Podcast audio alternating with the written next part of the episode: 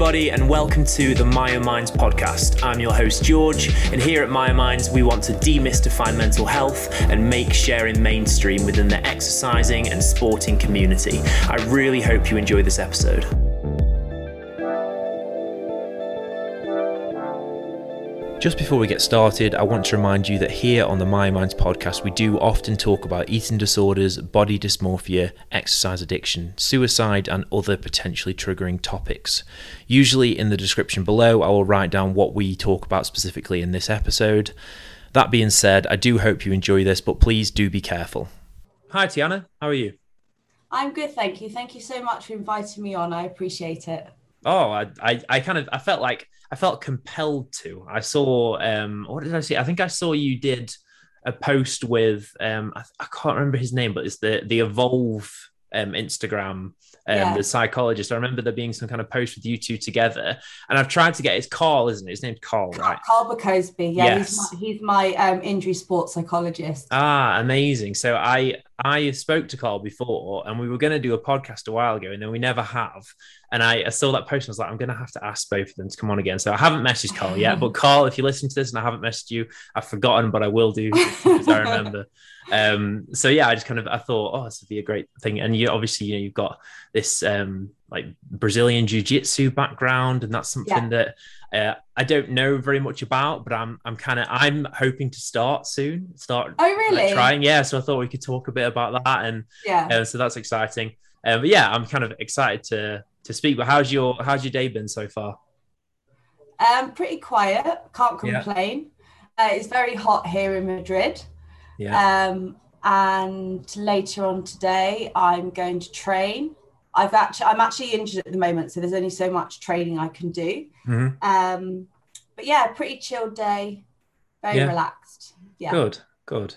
Enjoying the the uh, well, is it is it like a nice amount of heat or is it like the horrible kind? No, it's a nice amount now. Over the okay. summer, it was like 43 degrees, but now it which was too hot. But now it's it's I think about 25, 26. Yeah, mm, yeah, that that would be too hot for me. I'm going to be honest. I'm I'm such like your stereotypical like English person where if it gets to like 20 degrees, I'm like it's too hot. It's too hot. Uh, I can't I can't hack it. Um, but yeah, I'm glad you've had a good day. I've been uh, I've had today off work. This is a, a, weird time for me doing the podcast. It's currently two o'clock here, um, and it's a very strange time for me doing it, but it's nice. I feel much more awake. Normally, it's like the end of my workday, and I'm like, oh, like I, I kind of have to ramp myself up for it, but I actually feel kind of energized. It's been a good day. Good. Um, so let's get the questions rolling. Um, I guess the first thing I wanted to ask you, you're like we said, you you compete in Brazilian Jiu Jitsu. I do, um, yes how did you get into it? Actually, you know, first of all, what is it? What is Brazilian Jiu Jitsu for the people who don't know? Okay, so Brazilian Jiu Jitsu came out of um, a really famous um, family in Brazil called the Gracies. And they basically adapted traditional Jiu Jitsu so that there was more work on the ground. So in Brazilian Jiu Jitsu, there's no striking, there's no hitting people in the face. It's a lot of groundwork, it's a lot of um, locks, it's a lot of control on the ground. But that said, in a competition, you always start standing. So people who have a background in judo or wrestling do have that that advantage. Mm, yeah, and I I I've known of Brazilian Jiu Jitsu through. I'm a big fan of the UFC. Um, and I know yeah. that Royce Royce Gracie was one of the first kind of people in there, and he just battered everyone, and that's when everyone was like, "Oh, this this seems like a thing we should start doing." Yeah, there's a lot of emphasis on technique over strength, mm. so that's why you get a lot of really small women and actually a lot of smaller men um, competing in Brazilian Jiu Jitsu because it's all done by weight categories. Mm-hmm. So that so everyone there's something for everybody. Mm. Yeah, and like like I was saying to you, just um I want to. I, I've done boxing before. I, I was into uh, boxing. I did I did a bit of that, um, and I enjoyed it. But I just didn't enjoy getting smashed in the face. Um, yeah. Quite as often as I was because I, I, don't think I was quite as good as I as I hoped I would be. Um, so I've stopped doing boxing. Um, but I'm wanting to. I'm moving down to London soon, and I'm wanting to take on like a new sport or something something new that I can enjoy um, and I, I, thought of trying Brazilian Jiu Jitsu. What do you What do you think? Yeah, do it. And in London, there are so many clubs, no matter where you are in London, or even if mm. you're like me from the outskirts, I'm from Buckinghamshire. There are a lot of clubs down south, so you, you'd you'd you'd fit in no problem finding a good coach. Okay, amazing. I, am just thinking for people because I imagine the title of of this podcast is going to have Brazilian Jiu Jitsu in it somewhere. So there might be some people listening thinking, "Oh, I'm thinking of getting into it." Have you got like a top tip for me and for other people listening who might be considering starting? Yeah, be really patient with yourself because there are a lot of details Okay. And you'll find that no matter how physically fit you are, when you start sparring, which is fighting, uh, we call it sparring, um, you'll feel very unfit, but that's completely normal. But I would say don't give up and tap out early so you don't get injured. That's really important as well. Okay. Yeah, tap early. I'll I'll remember that. I feel like someone will just someone's arm will go around my neck for like a second. I'll be like, no, no. yeah, I think um, a lot of beginners don't want to tap, but that's the worst thing you can not do. You need to tap out early. Yeah, leave your ego at the door. Exactly. safety first. Okay. Yeah. I will I will do my best. Um so yeah, how did you get into Brazilian Jiu-Jitsu? How long ago was it? How long you been doing it for? Um, I've been doing it for about seven years. Um, my I met my boyfriend, and he was doing it, but I didn't know anything about jiu-jitsu at all. Um, but I was traveling around the UK with him to com- when he was competing. He was a purple belt at the time, and I was just transfixed at these women at the side of the mat waiting to fight. And the my, the extent of my knowledge at that time was if you tap out it's over. That's all i knew. But i was just fascinated. But i didn't actually think it would be it was something i would be able to do because it was it's so it's a very intricate art. There are so many details. And like i said i didn't really understand what i was watching but i was just fascinated by it. So about um a year or so, just under a year later i had a go at it myself. I was beyond bad. I was really i'm not being harsh on myself. I was really bad but a lot of people are at the beginning.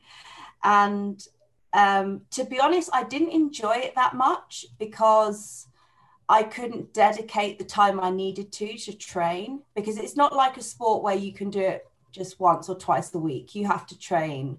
Mm. well if you want to compete you have to train a lot and as I said, there are so many details that you can forget so easily that you really do need to be consistent if you want mm-hmm. to see progress.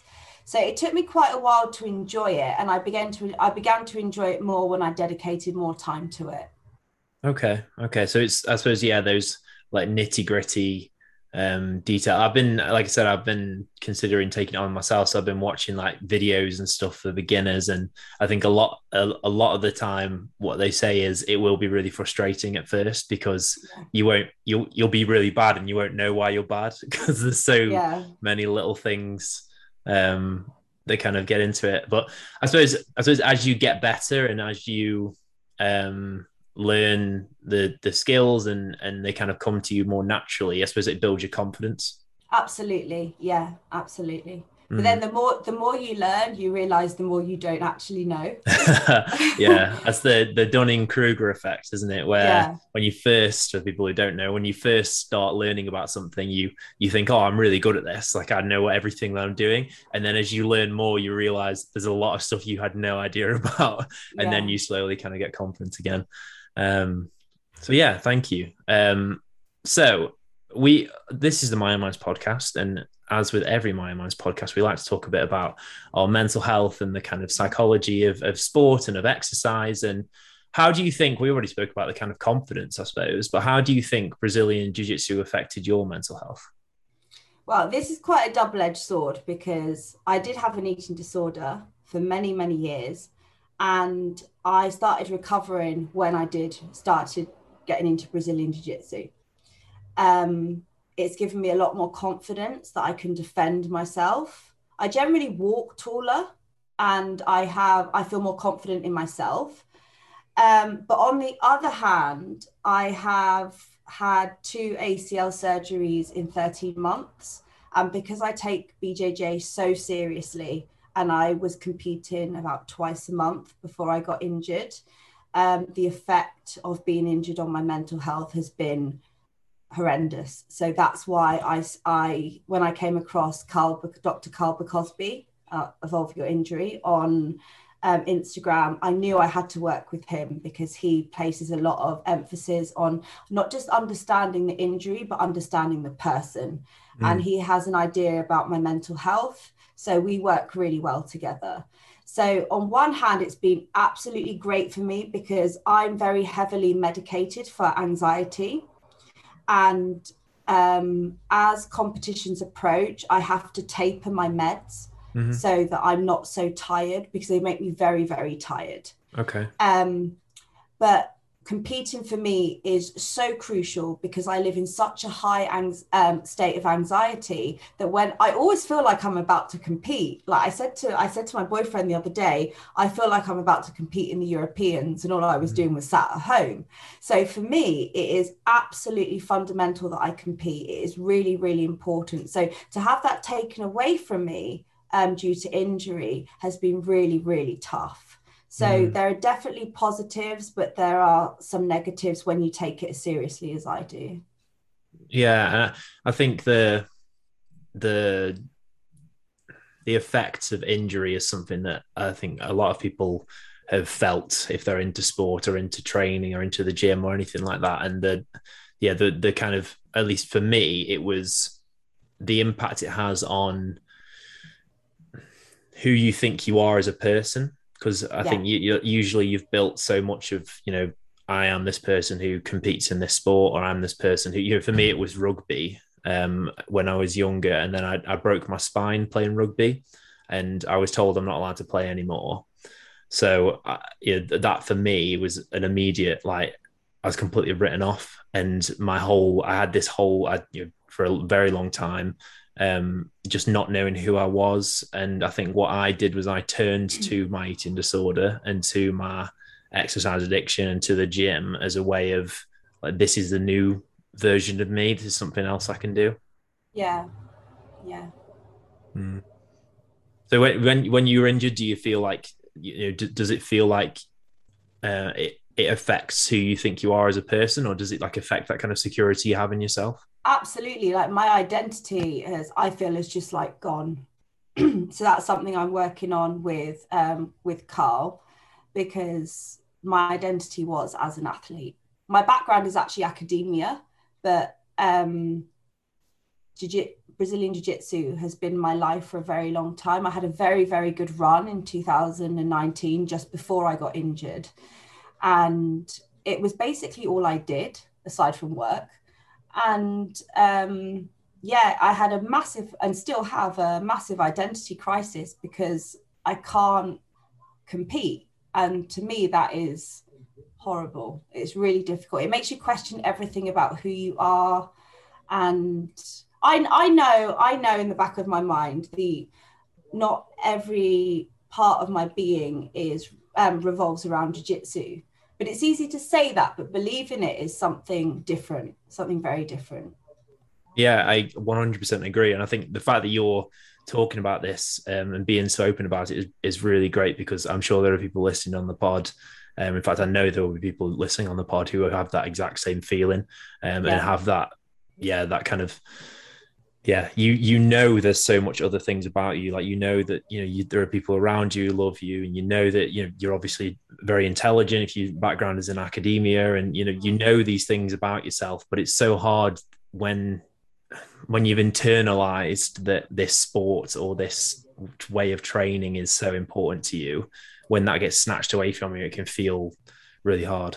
Yeah definitely definitely Mm. So you met, you mentioned um, you have experience with an eating disorder, which which I do as well. Do you mind telling us a little bit about that? Like, was that was that before you started Brazilian Jiu Jitsu? Did you say? Yeah, it was when I was about thirteen. I okay. was ill for fifteen years, so quite a long time. I was very badly bulimic, very mm. very badly, but it was never about my weight it was mm. about control there are there are three there are three incidences in particular i can remember when i was a lot younger and these three incidences um, caused me quite a lot of distress and i happened to be eating i just happened to be eating at the time and i didn't know it then but now i'm a lot older I realized that I associated eating with distress. And that's how my bulimia developed. Uh, when I was younger, I was a track and field athlete. I was a high jumper and a sprinter. And I knew that I needed to fuel my body. I knew that I needed to eat. And but it was so hard not to be sick before competitions.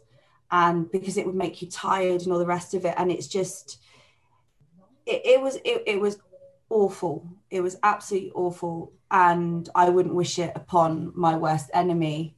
Um, but I think a lot of people don't realize that it's not actually about your weight, it's about other things. Well, in my case, it was about control, controlling things that I felt I wasn't in control in. So I began to measure things in terms of absence instead of presence. Okay. And um, Can you describe that a bit more? What do you mean by absence instead of presence? Um, well, I never actually believed I was fat. It had, it, as I said, it had nothing to do with my weight. But then, my I felt like my sense of self worth would go up when the scale went down.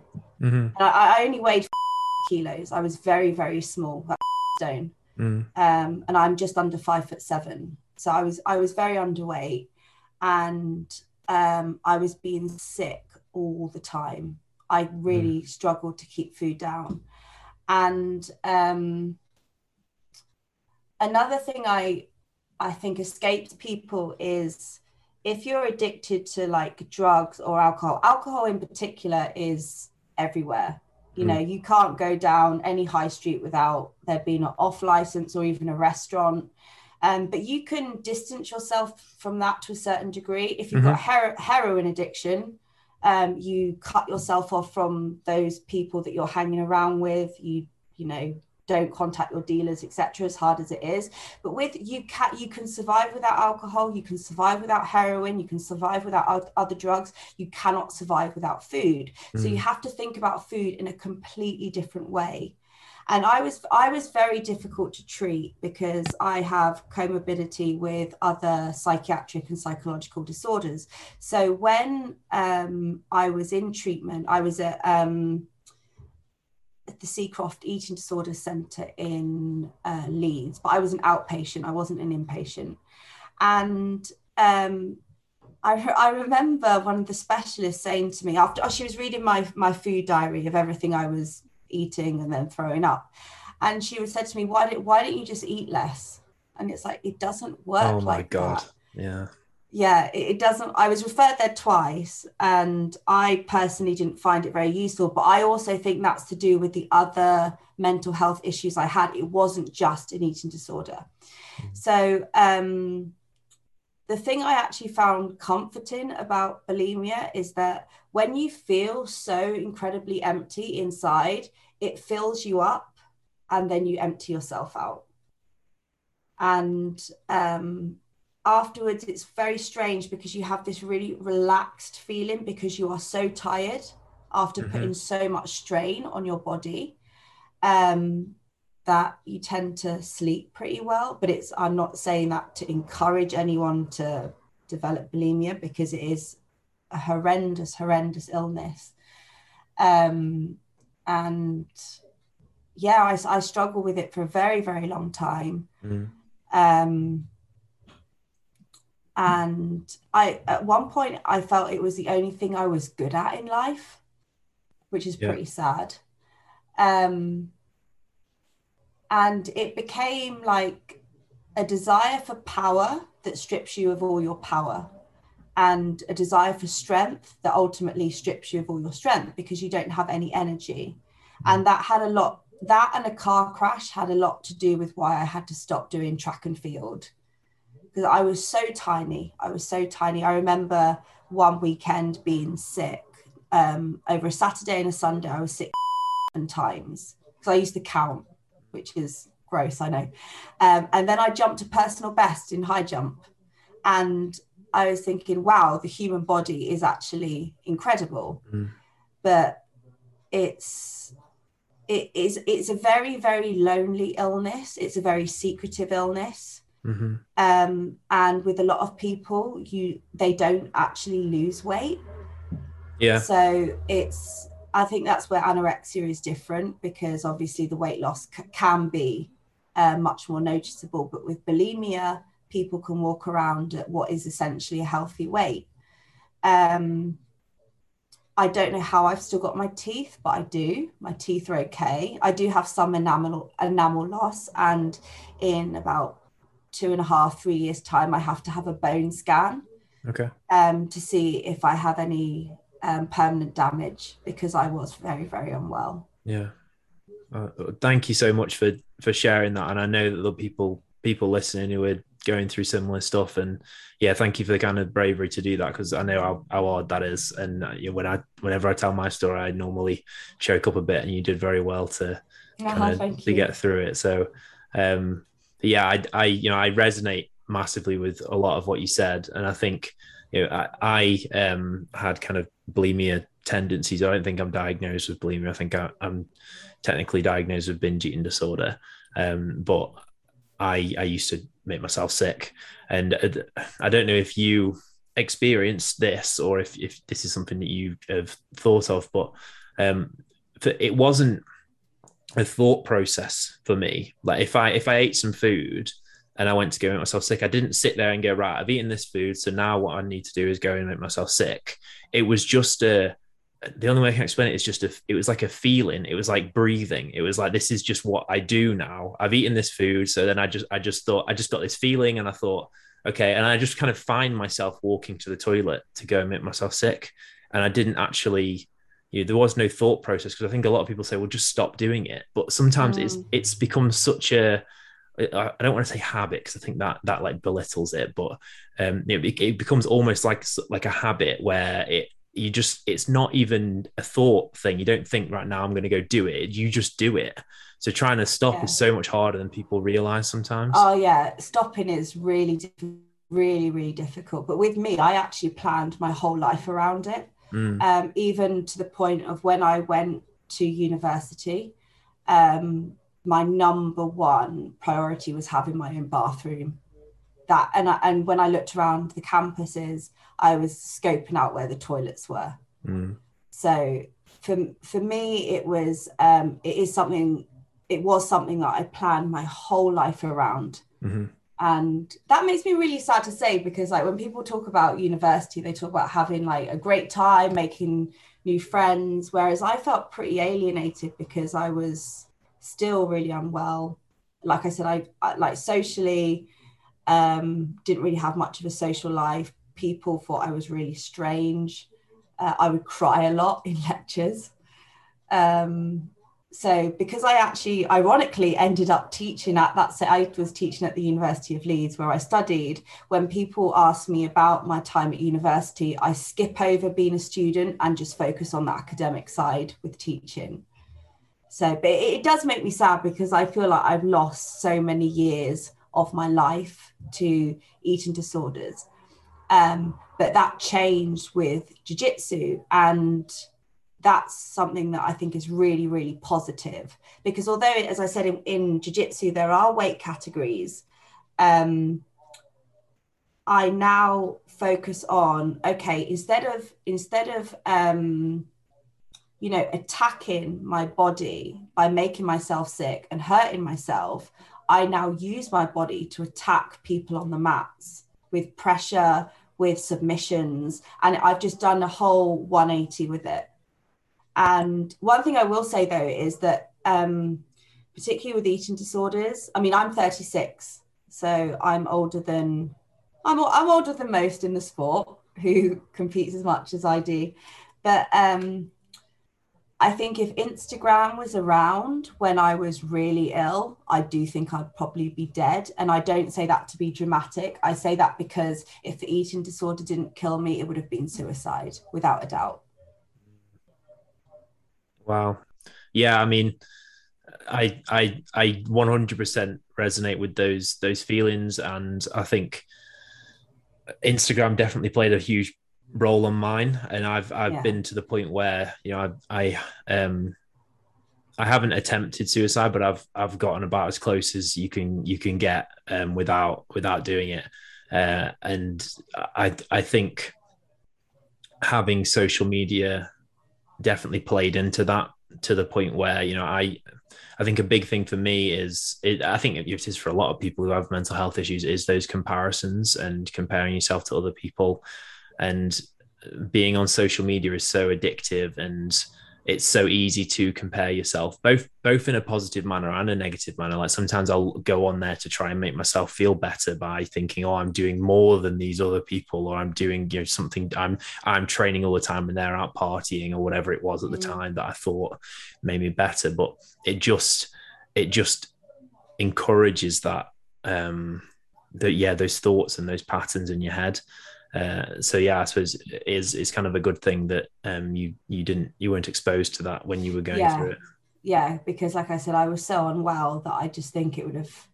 I don't think I'd be here now. Mm. The good thing about living in Spain, well, I say the good thing. There's a lot of there's generally a lot of stigma about mental health and that and eating disorders and all associated uh, mental health issues. But in Spain, they they're kind of like I feel like people are so scared to talk about it that when you do, it's taken so seriously that you do get the help you need. And I can very vividly remember being in Leeds and I was very, very badly bulimic. And I went to see my doctor because I was having a, a mental health crisis. And um, I had to be removed from the waiting room because I was in floods and floods of tears and people were just staring at me. So I was put in a private room and I went to see my my favorite doctor, and she said to me, Tiana, just hang in there. You're seeing your psychiatrist on Friday, and you'll get a date for when you can be seen at the eating disorders clinic. So I was like, okay, just hang in there till Friday, hang in there till Friday. Um, on Thursday, I had another massive meltdown. I was sent to see the psychiatrist. He said, just hang in there. Tomorrow, you'll have a date. And Friday came. I was feeling quite hopeful and the date for my action eating disorders assessment was a year in advance. And i just remember being it, it was it, it was such a daze i walked into leeds city centre and i just sat down outside the boots on wellington street and i just cried and cried and cried. I physically couldn't talk. People were asking me if i was okay. I, I couldn't get my words out. And over here in spain that does not happen. You get a lot of help. So I'm definitely at the moment anyway living in the right country. But I'm I'm completely covered, recovered from my eating disorder now, completely recovered. Mm. Um, but I, I I say that, but I think it's always something that's there. Mm-hmm. Because you get better, you learn, as I said, you learn how to deal with food in a different way, but it's always in the back of your mind. Mm but I would absolutely 100% say I'm recovered. Mm. Um, because particularly doing jiu-jitsu, um, we have this submission called a triangle, which is where, which if you do jiu-jitsu, you'll learn this quite quickly in the fundamentals class. You choke, it's called, a, the submission is called a triangle and you choke people with your thighs. Now on Instagram, there's loads of girls who want a thigh gap, maybe some men as well who want a thigh gap. But when you do triangles, you need to close that thigh gap to get the person to tap. So I've really developed an appreciation for what my body can do and how I can use it to submit people really.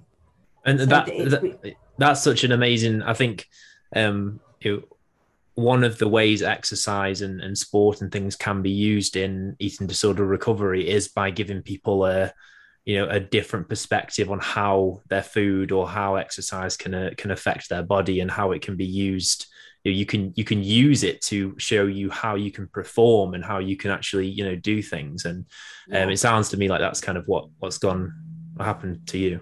Absolutely 100% yeah. Mm-hmm. and that's kind of the same with me. I i think um originally the gym for me was a place to burn calories and a bit a place to like do as much exercise as possible. Whereas mm. now for me, um, the way I eat and the way I exercise is to help me prefer, to help me perform, to help me be stronger, help me lift heavier weights, yeah. um, and not in order to change the way I look. Mm. Uh, and and I can I, you know I can honestly say that that's when I'm in the gym now. I don't I'm not thinking about like what's going to make me look a certain way. I'm thinking like you know what's going to help me lift a heavier weight or something, and that really helps me kind of keep on top of that. Yeah, yeah, I think changing the mindset around it really does help. But again, that's not easy and mm. that takes a lot of time. Yeah. But for me, Brazilian Jiu Jitsu was the way to do it. Mm. Mm. And I'm sorry to hear about the um the the wait you had for the eating disorder assessment. I think that's something that's um quite common in the UK, which is really Yeah. sad. Uh, and I, I did a podcast. I've done a couple podcasts actually with Hope Virgo, who who kind of pushes this narrative of. Um, I think one of the things that's often an issue is is people's BMI gets taken into account, and you know we know that eating disorders are a mental health issue. They're not necessarily to, like you can have severe anorexia and be morbidly obese. Technically, you know you could just have developed it at a certain stage and not kind of got to that point where you were uh, in air quotes a low enough weight yet um, and it means that so many people do have to wait for a significant amount of time. Did you Mm. did the, did the kind of doctors say why you had to wait so long? just waiting list, just so many other people needing help and Mm. lack of resources. So, and I was put through quite urgently as well. So that was so disappointing.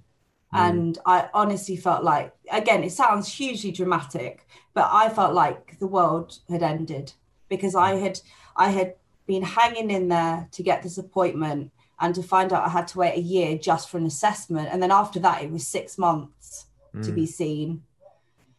So it was really tough. And you, you feel so lonely. You feel so lonely because people can't relate to you. People don't really understand you. They know you're not well, but they think they have to say something special to you and they don't know what to say. So they say nothing at all. And it is it's a very, very lonely illness.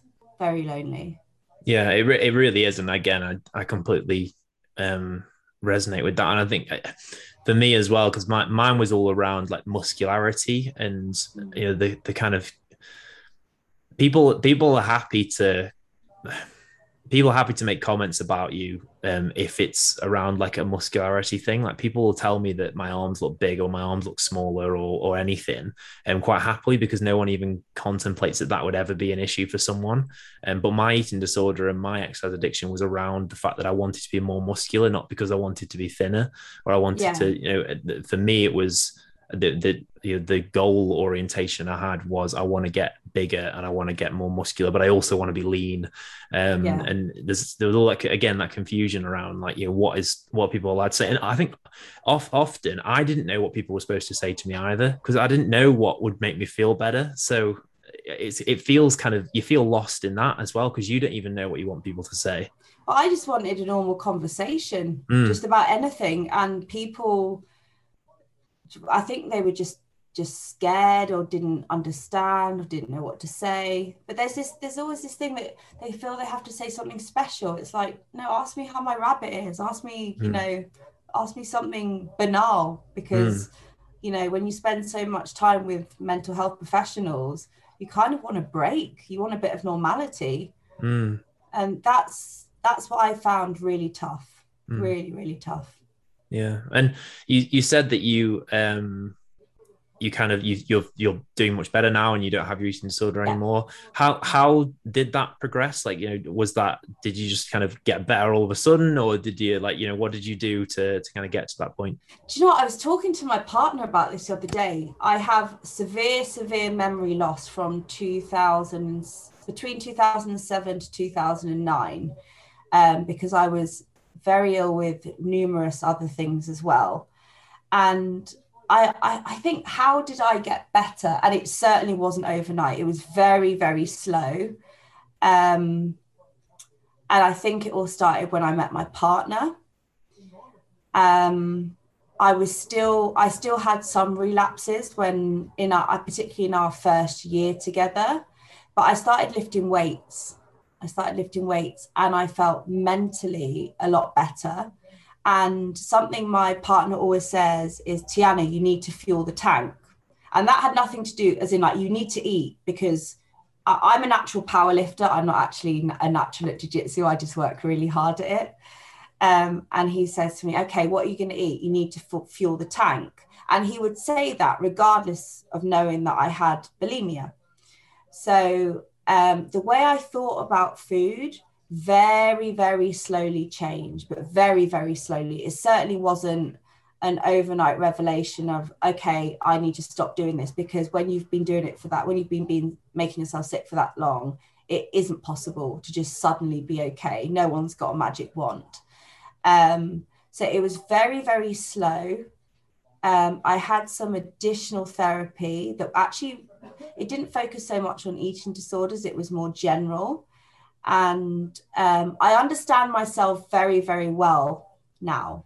Um, over the years, my um, self awareness has grown massively. So I'm able to identify pattern. I was able to identify patterns that meant, okay, I'm slipping back here. I need to speak to someone and get a hold of this. But yeah, it was recovery was very, very slow. There were a lot of setbacks. Um, and I had to learn to deal with my emotions in a way that was a lot healthier.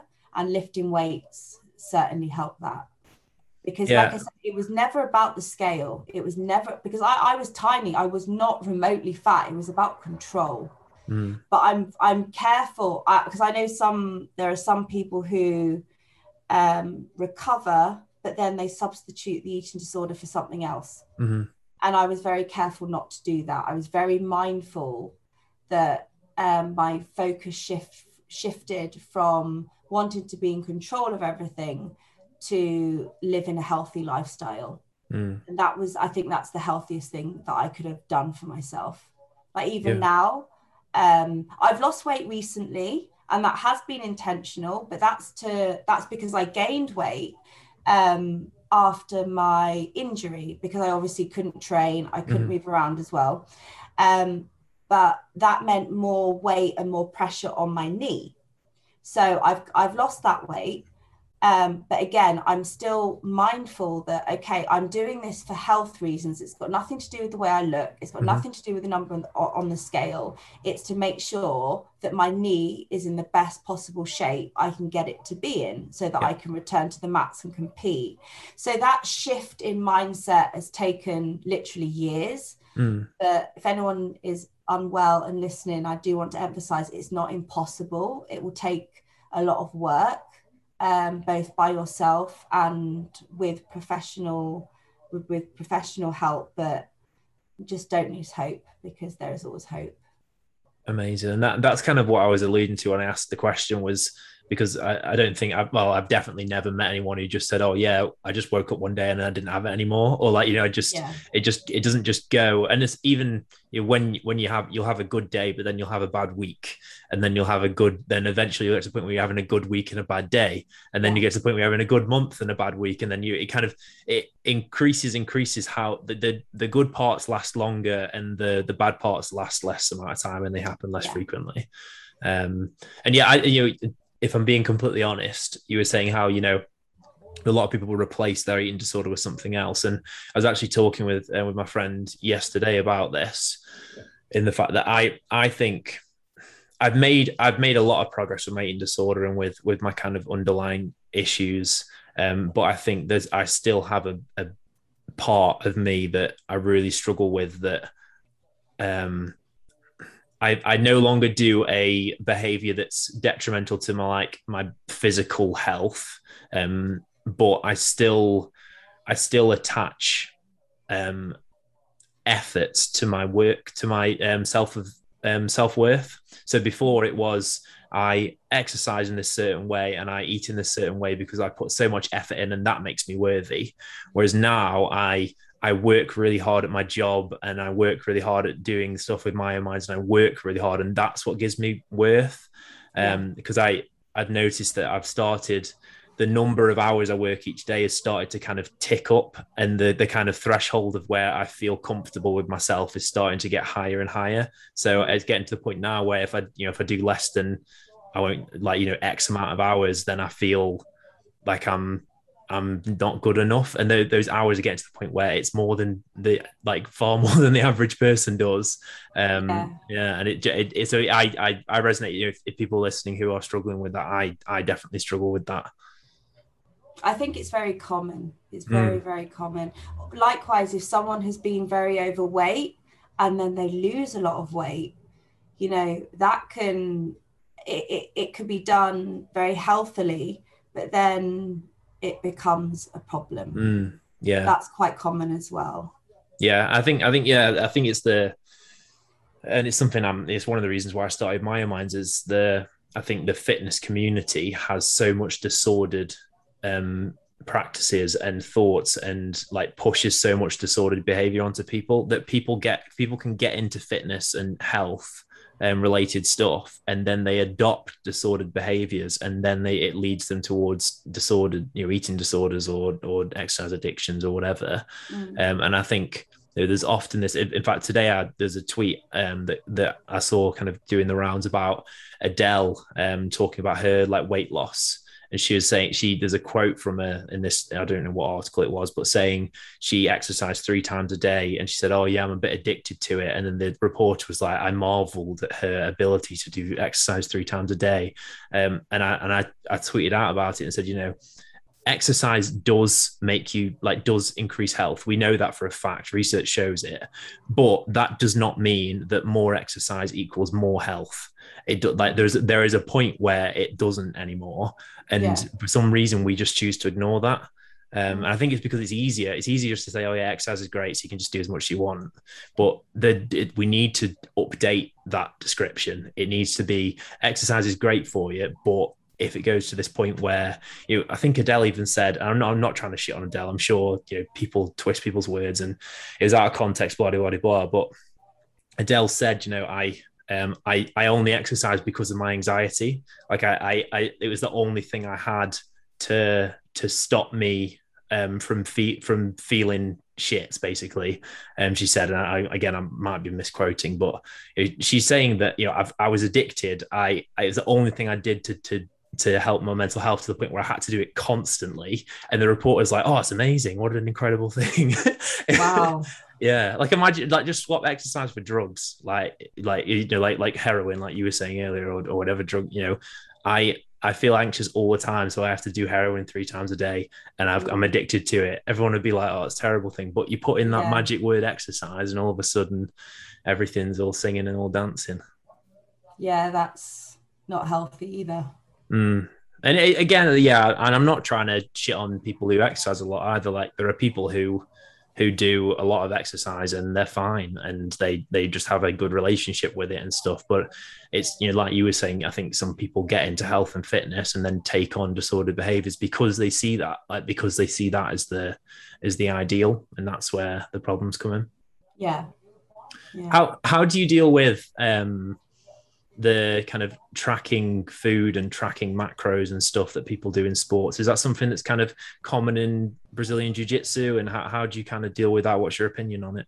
I don't track anything. I don't count calories. I don't track macros. I don't i don't track anything hmm. at all. I just have a balanced healthy diet. When it comes i compete as i said uh, in jiu- brazilian jiu-jitsu there are weight categories and i either compete at um, feather, which is under 58.5 kilo in your gi, in your kimono. So, which means I have to weigh about 56, 56 kilos, 56.3. If I go below 56.3, my concentration starts going. Uh, or I compete at under 64 um, kilos, again, wearing your full kit. So for someone who's had an eating disorder, I don't think it's healthy. Even though I'm recovered, I don't think it's healthy for me personally to track anything. What I do do towards competition time is I cut out orange juice, I reduce my bread intake, I don't drink any fizzy drinks, and I don't eat chocolate. They are the only things that I do. And um, I even when I was a kid and before I had an eating disorder, I, I just so- sorry sorry to butt in just quickly, but I just yeah. want to stress to people listening that though though and I imagine you'll agree with me, those things that you're cutting out isn't because they're bad things or anything. It's no, just, not at all. It just helps you kind of get into the competition whatever yeah. for whatever reason. Yeah. Yeah, it, it helps me with my my mindset. Also, they are the things that if for example, if I eat chocolate, I I struggle to eat it in moderation. So I don't want to feel sluggish or slow down yeah. when it's around competition time. So for me personally, it's better that I cut that out. Yeah. Um, for some people who want to gain weight, because some people might want to be in a higher weight category, they may eat more, and that's absolutely fine. It's a very personal decision what weight category you compete in. Um, but for me, I know that if I start weighing things, start counting calories, I think that would not be good for me, even though. I am 100% recovered from bulimia. I don't, I think my personality is such that I'm quite obsessed with jiu-jitsu and I haven't changed, I haven't substituted the eating disorder for jiu-jitsu, but mm-hmm. because I'm so passionate about it, I want to do everything in my power to um, to be able to compete at my best. Do I always win? No, I don't win every fight. Absolutely not. But um, there are things that I can do, such as make sure I'm on weight. Because if on the day you are 0.1, if you're 100 grams over overweight, you're automatically disqualified. So weight is important, but I've thought about, I, I now think about it in a completely different way. But in terms of calories, um, macros, etc., I do not track those. I know some people who do, mm-hmm. and they have a very healthy attitude towards it. But for me, it's not something I will ever see myself doing. Yeah, I and do, that. Sorry, go on.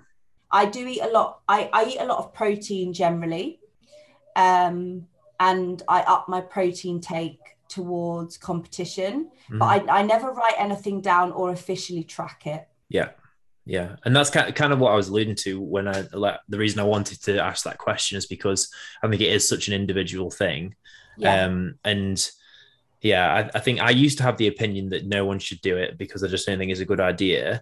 Um, I think I think for people who are, and obviously this is just a, this is a very much a general thing, and it isn't general, so it's very personal. Um, I think for people who are in a in a position where they feel kind of comfortable with they are, and they don't have any kind of like disordered eating or anything like that, I think tracking as someone I did my master's degree in nutrition, so I'm in, I'm relatively interested, and I've been down that route quite heavily. Um, but I think I think it's it can be good or can be beneficial to track macros for a specific amount of time. So you do it for like three months just to learn about like what how much protein is in certain stuff, how much of whatever's in certain stuff, how many calories are in a certain thing, like just to kind of understand, like, you know, the amounts that you're eating and that kind of stuff, if that's something you wanted to. But I think, you know, if if you if you do what like if you do want to or do feel like you need to track your calories only it should only be for a certain amount of time to learn about things and then you stop and then you go back to that kind of kind of more intuitive eating. And and I'm the same as you whereas I I don't track and I don't count because I I just don't think it's good for me and I, I don't think it's really good for like I said for most people I think it should only be for a short amount of time if you even if you do. Um but it is something that's so accepted in sport and so accepted in the kind of exercising community. Um and yeah I just I just again it's one of those things where I just I don't think it's one of those disordered. It's a disordered behavior in, in its kind of in itself to to a degree because you're you know, you're obsessing over. So it depends how much you're doing it to, but if you're doing it to the actual gram and you're obsessing over it every single day, and and it, you you get stressed when you don't hit your numbers, that is like you know, I think by definition that's somewhat disordered. It's having a, a negative impact on your life. Um, but yeah, it's an interesting one because again, up from the from the um, nutrition side, I, I, can see how it would improve someone's performance if they did track. Um, but yeah, I just, but at the same time as well, sorry, I'm contradicting myself here, but uh, at the same time, if someone doesn't track, I feel like they're less stressed and that makes them rest better. And then that's going to mm. probably equal better performance. So, you know, it's, it's, you know, which one do you pick? And it's a difficult question, but um, an interesting one. I think it's a very personal thing, as you said, but also um, elite athletes often work with dietitians. Mm. So I think when you've got somebody very high level working with you in a safe manner um, for a specific period of time, I think that can be healthy. I think it's if when you stop working with them, you start then decreasing and decreasing. I think that can be very problematic. Yeah. But again, there are people who can count macros etc on their own and track their food without the help of a professional. They're not necessarily an elite athlete and they're absolutely fine. So it's a very individual decision and it mm. very much depends on the i think on the person's personality the individual's personality their way of thinking how obsessive they are generally. There i think there are a lot of factors to take into account with regards to that but for me personally it's not something i don't think i'll i i think i'll ever do yeah, and and a lot like a lot of the elite athletes, they don't like you know, maybe maybe the super mega elite they'll get people to like weigh out their food for them and that kind of stuff. But you know, like I said, I, I did my masters at um, Loughborough Uni in nutrition. We, I spoke to loads. I spoke to the nutritionist at Barcelona and um, you know all these kind of big time nutritionists. And a lot of the a lot of the elite athletes they don't. It's not like weigh out this amount of this. It's just have mashed potatoes and this like it's not it's not like have this amount this exact amount. Mm-hmm. it is more general um because i think that's just the way to be and it's less stressful and it and it yeah just i just personally think it's it's a better way to be. But anyway i'm conscious of time. I don't want to keep you forever and i don't like to keep the podcast going over for too long. Um so it's time for the devil's advocate. It's the devil's advocate. Mm-hmm. So, for the people listening who this is their first podcast, um, and for maybe you, Tiana, if you don't know um, about it already, um, the Devil's Advocate section is a new one that I've brought in, basically because I the reason I ask people on this podcast is because I think they're interesting and I, I like what they're doing, and so usually, like in this podcast, it's just a lot of me going, "Yeah, I agree. Yeah, I agree. Yeah, I agree." so I wanted to bring in a question where I kind of go against what you what you might think or kind of ask something a bit controversial to to you know make it a bit more exciting. So today's devil's advocate question is don't you think teaching people to fight will lead to more violence and have a negative influence on their life? Absolutely not particularly for women because if uh, brazilian jiu-jitsu is very very good for self-defense and particularly good uh, for preventing rape because we play a position called guard where someone is literally between your legs and you have your legs wrapped around them.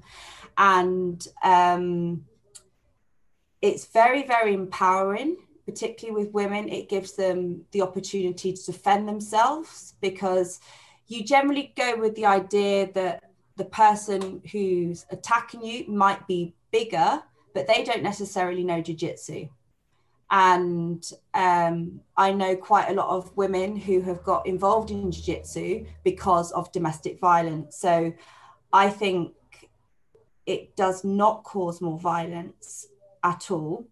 And in terms of, I know I know quite a lot of um, of fathers who are very keen to get there or, or have children who train jiu-jitsu and if they've been bullied and they've used jiu-jitsu on the bully they've been left alone. And I don't think that's encouraging violence, that's standing up for yourself. And I think there's a difference with that. Um, that said, though, if the person, I think the environment in which you fight in is very important. If you are surrounded by a load of idiots who just want to smash people up, then they might take that onto the street and innocent people could get hurt. But that doesn't really happen as much. Um, so, in a nutshell, I would say teaching people to fight does not lead to more violence, it leads to more self protection. Yeah, and yeah, I, I never thought about the perspective of you know helping defend yourself as someone who's who's smaller and the specifically the, the it's the full guard, isn't it, where you've got mm. both your legs around them. That's yeah, guard, yeah, yeah. That's that's um that's a really good point, and uh, I suppose something that yeah can help with confidence and um yeah especially with the kind of times we're in at the moment with women feeling unsafe yeah. um i think that's really really important thing um to bring up. So yeah i i agree with you 100% i think as well um I did do, uh, which I know is the kind of is definitely not as um, creditable um, form, but I did do Japanese jiu-jitsu when I was younger, and a big thing that we used to always do. Uh, I was very young, so I can't remember exactly, but I remember we used to always say at the end of every class we had to recite this thing that said that you wouldn't do it unless it was in self-defense. Um, and I thought, you know, I think I think a lot of um, uh, martial arts and, and different kind of uh, groups like that tend to talk about that idea of this is something that you do in the gym and you only do it if someone is trying to hurt you and it's not yeah. an aggressive thing yeah the other the other thing about teaching people to fight is that it teaches them a lot of discipline it teaches them a lot of patience and self-control so i've had people go off at me not physically but like uh, shout at me or whatever. And because I've learned Brazilian Jiu Jitsu, I've learned to stay calm in stressful situations. I've learned to control my emotions. And although that has often angered the other person because I'm so calm when they're kicking off. But there are a lot of other um, subcategories of positive behavior that come out of jiu-jitsu so i don't think it's negative in any way to teach people to fight but like i said the environment in which you're learning in is important because if everyone in your gym is a bit of a dick then you're going to be the same. Yeah and i suppose that that's where it's it's if you when you're picking your place to train try and um yeah don't don't feel like you have to go to the one that you went to first time. Like go yeah. and then and then if, if you assess that the the vibe is a bit shit then leave and go somewhere else. Yeah exactly. Um okay. Um tiana at the end of each of my podcasts i ask every person three final questions mm-hmm. so we're going to go with them the first one is name a person real or fictional who inspires you uh, that would have to be Ffion Davies. She's a Welsh um, black belt world champion. Uh, she trains out of Ireland and she inspires me because, apart from the fact she's a really nice person, I've met her a couple of times. Um, her jiu-jitsu isn't really really fancy she doesn't do all these acrobatic moves it's simple but very very effective and that's well, I wouldn't insult the poor lady by comparing my level of jiu-jitsu to hers because she's considerably, considerably better than me. Um, but I too focus on more basic moves rather than really fancy spinning acrobatic um, techniques in jiu-jitsu. And she's achieved a lot, and she's a huge role model for both women and men in jiu-jitsu, but particularly young girls as well. Young girls as well really look up to her including amazing. me, and I'm not young. amazing, amazing. Thank you.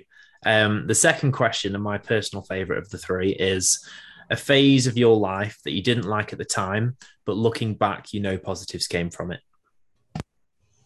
I would have to say having bulimia because it has made me such a strong person, both mentally and well, I wouldn't say physically, meant more mentally. Yeah everything that I've been through has made it sounds really cliche, but everything that I've been through has made me who I am today. And I wouldn't change it for the world. It's been really, really tough. I've gone through some things that a lot of people never go through their whole life. Um, and I never understood why it was happening, but how it's shaped me and molded me into the person I am today, I wouldn't change for the world. I have a huge amount of compassion for people, towards people. Mm-hmm. Um, I always give people my time because I know that how people are on the inside isn't necessarily a reflection of what's going on on the inside. So mm. kindness co- costs absolutely nothing, but means absolutely everything.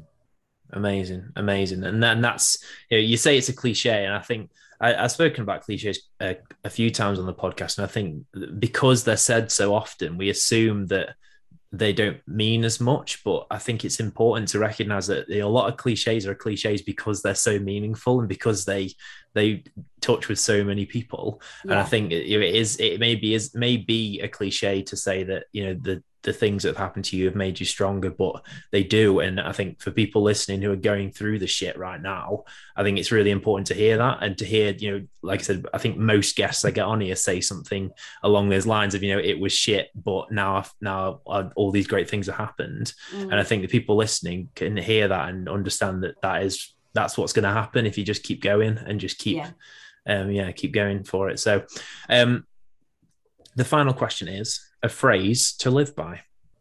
I have two. Okay. One is you can't teach heart. Um, I'm an ambassador for Hyperfly Europe, which is a jiu jitsu brand. And that's their mantra you can't teach heart. So, despite all the misfortunes in life, um, every time you get knocked down, it's about your strength to get up. Um, so, I live by you can't teach heart and also never give up. Amazing. They're my two. They're my two. Amazing. Thank you. Thank you. I mean, you cheated slightly by having two, but it's fine. um, Tiana, thank you so, so much for coming on the podcast today. I hope you enjoyed it. Yeah, thank you for having me. It's been good. I'm really glad. I'm really glad. Um, thank you, everyone listening at home, as always, for making it through one of the podcasts. And I hope to see you at the next one. Bye.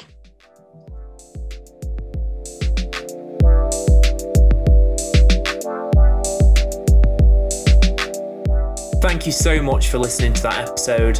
Here at Myo Minds, we're trying to raise awareness for all the things that we speak about in this podcast. So please, if you can, give it a share. Each and every one of you has the potential to help us with that. Also, if you want to check out myominds.com, please do. You can see all our social media things on there, and we'd love to have you contributing more as a part of our community. Thank you.